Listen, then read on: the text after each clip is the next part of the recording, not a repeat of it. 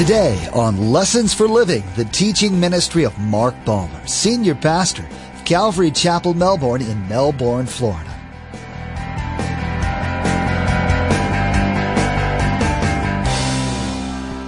I'm doing good. I make big bucks. My 401k's doing, man, the Dow this week, 10,000.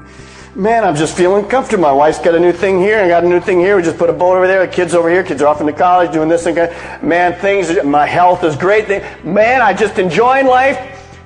But when you are alone and no one's around, somewhere inside, there's an empty feeling.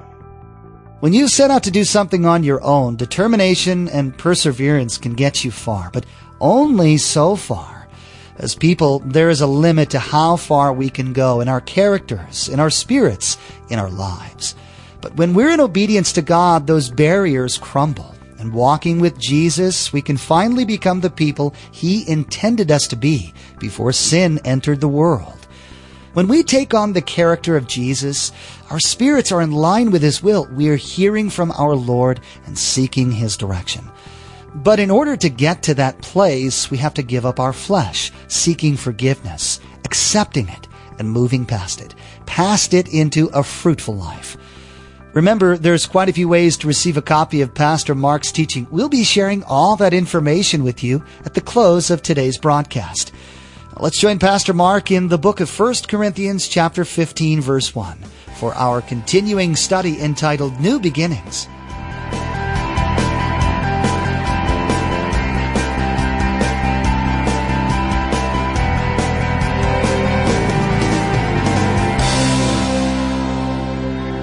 Born again is forgiveness. It's the work that Jesus Christ did on the cross. That's why we're here this morning. So Peter needed forgiveness. He needed a Savior. He needed to be born again. Now, life without Jesus leaves us guilty. You know the guilty feeling. Peter had been guilty. He denied the Lord. He knew it was wrong. He did it anyway. He fe- guilty is miserable, isn't it? You know what guilt is when you're driving in your car and you're going down the street and you're not paying attention to too much. You're just having a good time. You look up in the mirror and boy, you know who's behind you. And you go, oh man, and, and no light flashing yet, but you know who's behind you. Now what happens to your heart? Boom, down here it comes like that. And what happens to your foot on the gas pedal? Woo, it just lifted up. No way. Hey, you might have been going three miles an hour, but now you're going nothing because that's, why do you do that? Not because you're guilty there, but because before you were what? Guilty big time. See, guilty's miserable feeling. And when we sin, God allows us to feel guilty. Guilt is important because it brings us to God. When we speak about guilt, let me give you the second point this morning. It's this. God's grace is greater than your sin. God's grace is greater than your sin. Grace is simply this. Unmerited favor. Let me give you a little idea what I mean by that. You're driving 70 miles an hour in a 35 mile an hour zone. Now you do see the blue light. And it's not a Kmart special. they come up to your car. And he opens the, you open the window and you go, man, I might as well get my wallet out right now. And the policeman says this, I'm in the grace. I'm just going to give you a warning. Feel good? Woo, man, you go home, praise God. You're not a Christian you're praising God.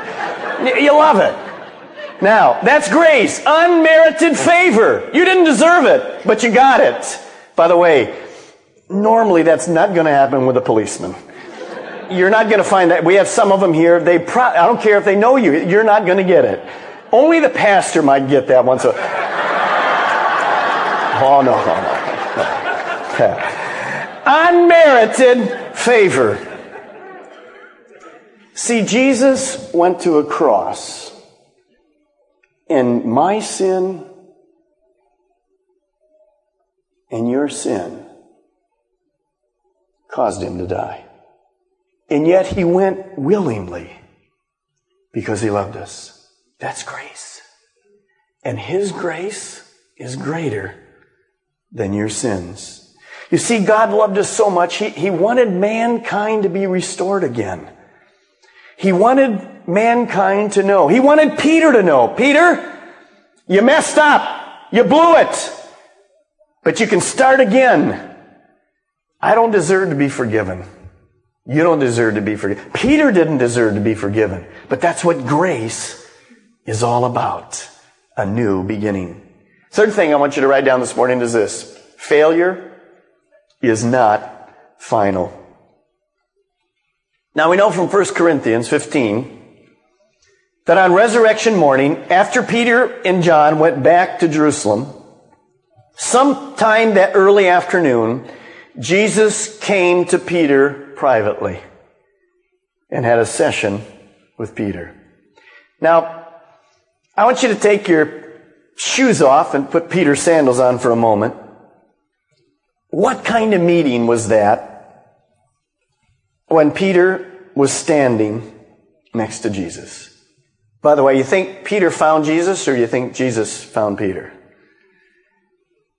I believe Jesus found Peter. Some of you here this morning say, well, thanks about Christianity. When I'm ready, I'll come to God. No, you're mistaken. God loves you, but the Bible says you cannot come to God unless He draws you. That's why it's very important when you know that you're wrong and you should come to God. That's the day you should come.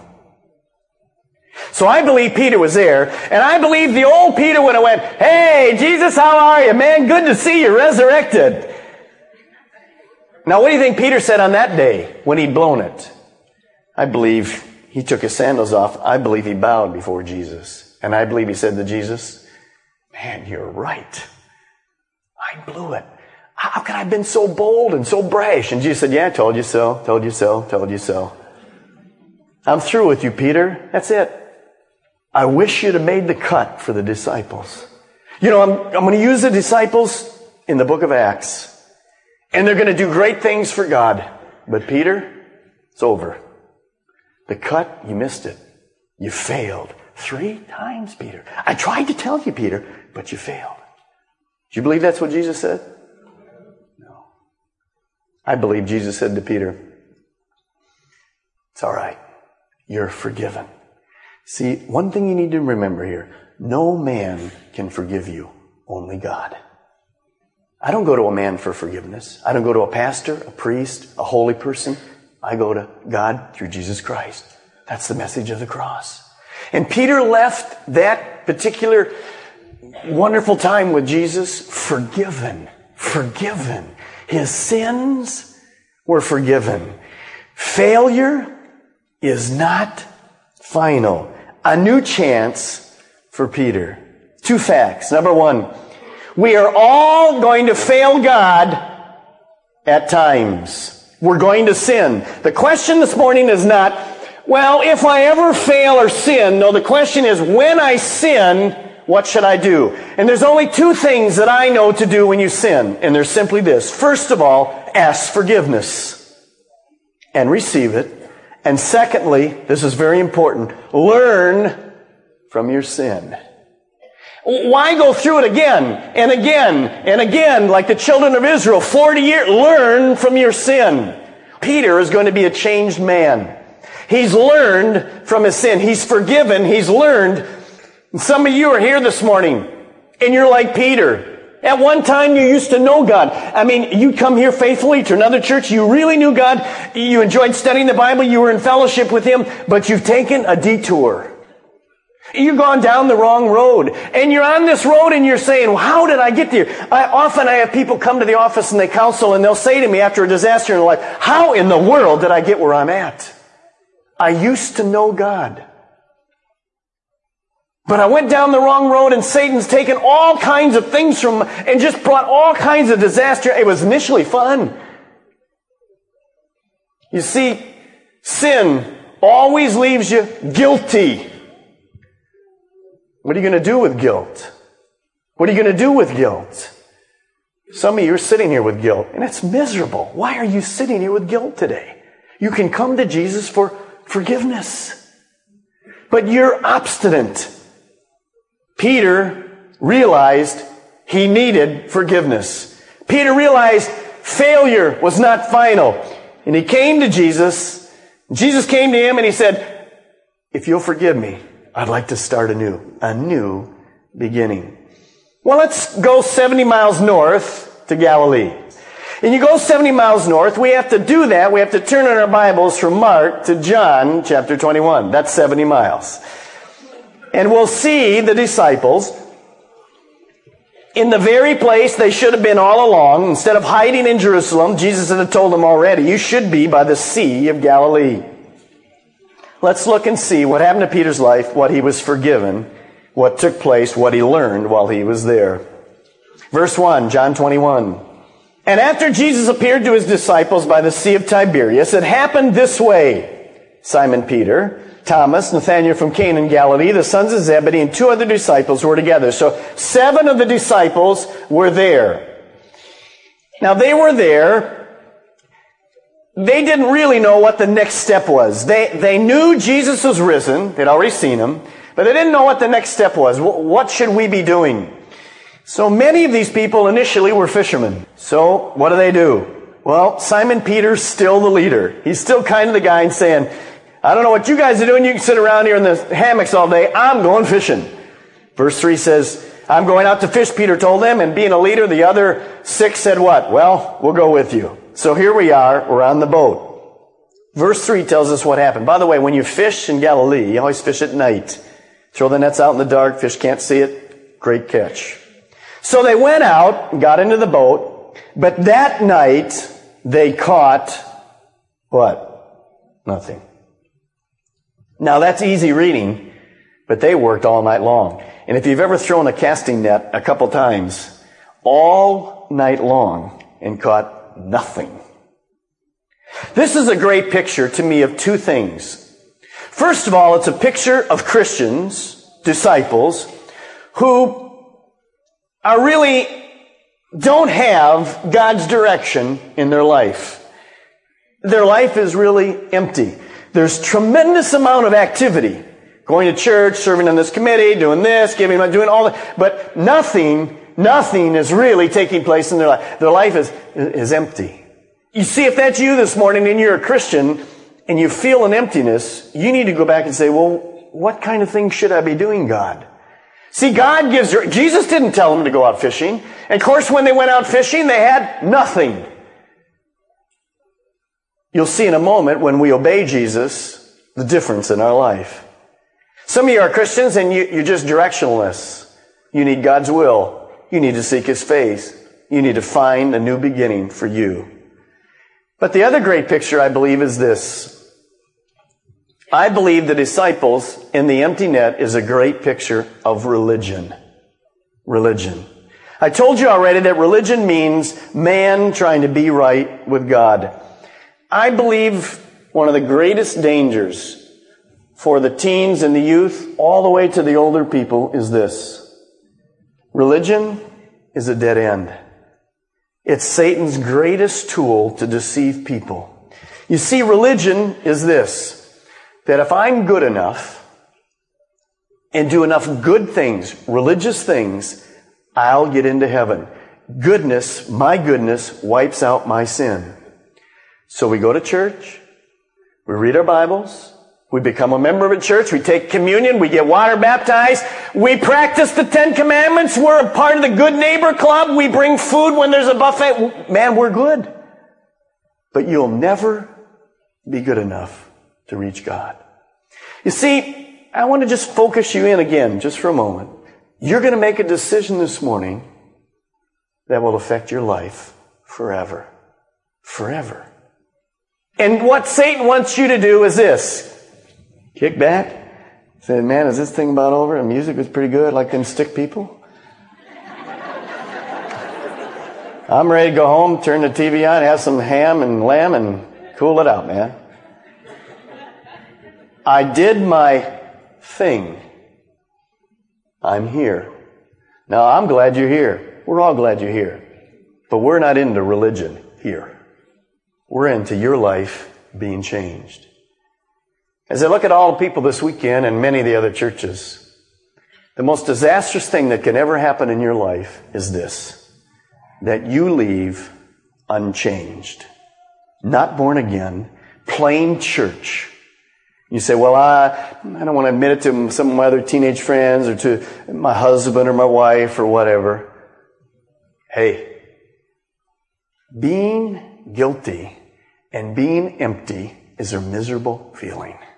You need to be real. So when the disciples had nothing, by the way, that's what life is. Life without Jesus just simply leaves you empty. The next verse we hear is verse 4. It says, Early in the morning, Jesus stood by the shore, but the disciples did not realize it was Jesus. It was dark. They had just done daylight savings time and they couldn't figure what time it was and they couldn't see. They were about 100 yards offshore from Jesus. And Jesus called out to them, even though they didn't know who he was. And he says to them, friends, have you any fish? And they responded, no. What they really were saying to themselves, like, yeah, thanks a lot. Can't you see the empty net sitting on the side of the boat here? No, we worked all night. There aren't any fish. Why'd you even ask? Their empty life, their empty net proved it. Can you imagine when Jesus calls out from the shore? He sees all those empty nets and he calls out to the shore and he says to his disciples, you have any fish out there? And they respond, oh yes, we have many fish when their nets are empty. That's exactly what some of you are doing this morning. When we talk about sin, when we talk about your life being full, I'll say to you, do you know you're going to heaven? Have you been born again? Are you a Christian? Well, I'm religious. I'm not talking about that. Do you know Jesus Christ? Well, I'm busy in the church. I'm active doing this. That's not what I'm asking. We don't want to admit we're guilty. We don't want to admit our life is empty. You see, but most of us substitute things for spirituality. And you'll talk to a businessman, he say, I'm doing good, I make big bucks, my 401k is doing, man, the Dow this week, 10,000. Man, I'm just feeling comfortable. My wife's got a new thing here, I got a new thing here, we just put a boat over there, the kids over here, kids are off into college, doing this and that. Man, things, my health is great. Man, I just enjoying life. But when you are alone and no one's around, somewhere inside, there's an empty feeling. Even for a teen with all this stuff going on. Something is not fulfilled. How did that happen? Because God put it there. You see, every one of you, including me, were created to know God personally. And if you miss everything else, catch this. Unless you know Jesus Christ personally, unless you come to that knowledge, your life will always be empty. You'll have lots of activity, but you'll be totally empty. So the disciples were honest. They said, no, we don't have any fish. Well, look what happens next. And Jesus said, well, throw the net on the right side of the boat and you'll find some. Can you imagine what they were saying? You know, some stupid stranger on the side. I mean, we've been fishing on what they think I got crazy or what? We throw it on the right side 20 times. But look what they did.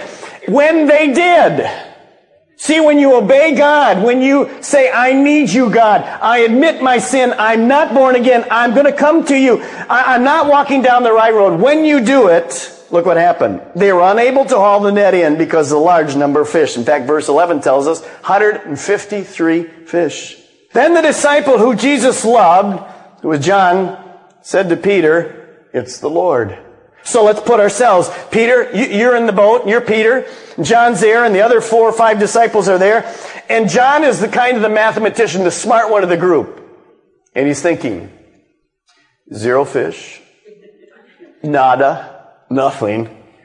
Stranger calls, right side, 153.